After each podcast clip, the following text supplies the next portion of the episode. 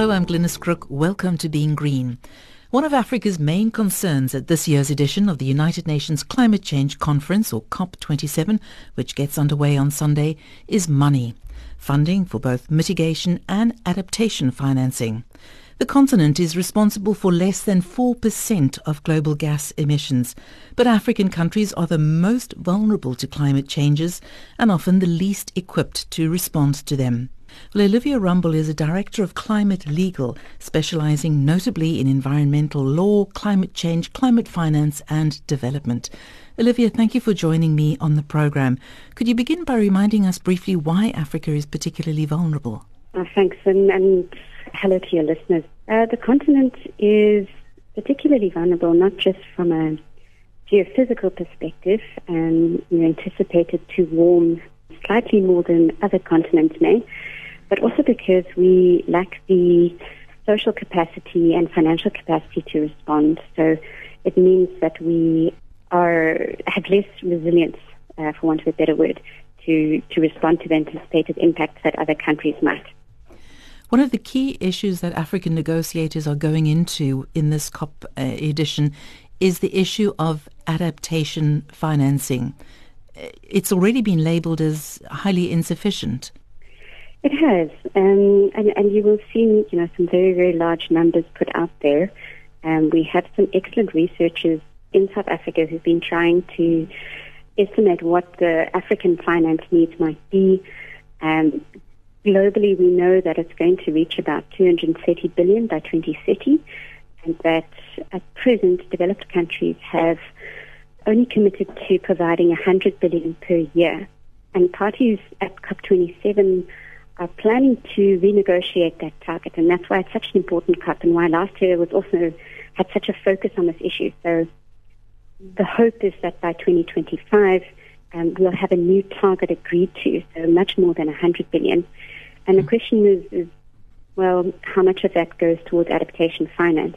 Mm. You might be aware that historically the money has typically tended to flow towards mitigation projects.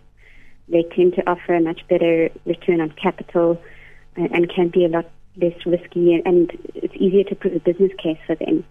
Uh, whereas adaptation projects are much harder to finance, uh, not just from the public sector, but, but more notably in the private sector.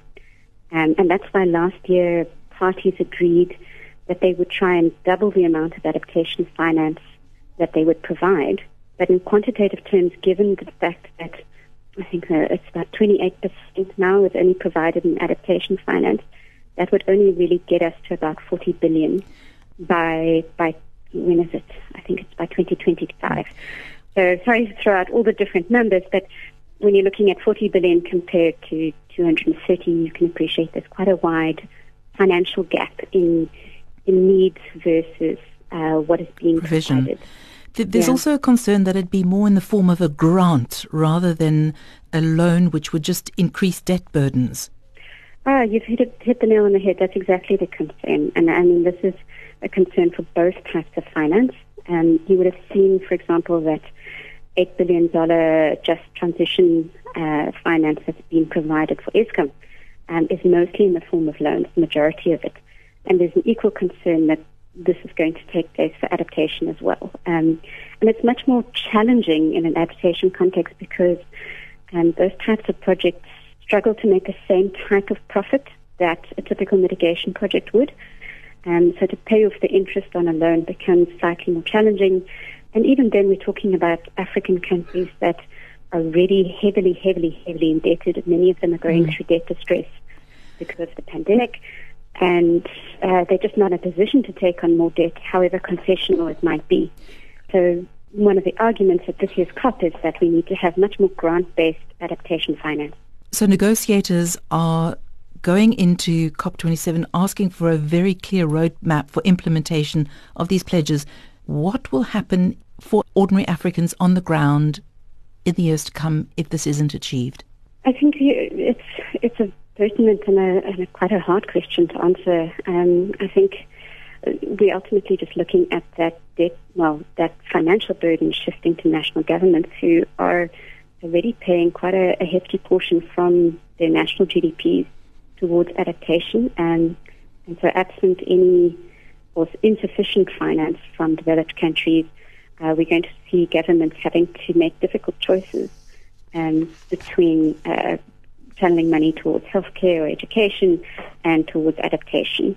Um, and from those on the ground, it also means obviously less adaptation projects and, and higher levels of vulnerability towards the impacts of climate change, which can exacerbate existing income inequalities, uh, level of access to, to even basic services such as water can be further jeopardized. So it, it puts all the other sort of SDG goals um, at risk. Uh, and, and social goals that we'd want to achieve at risk as well.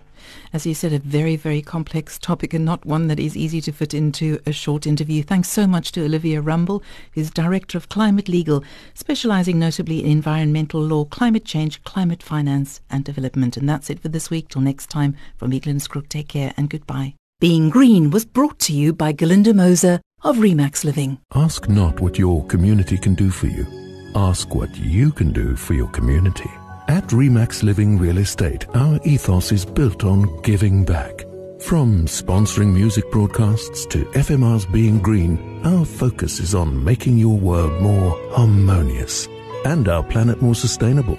So when it comes to choosing a real estate partner, don't go for anything less than people who are maximum givers. Galinda Moser from Remax Living Real Estate.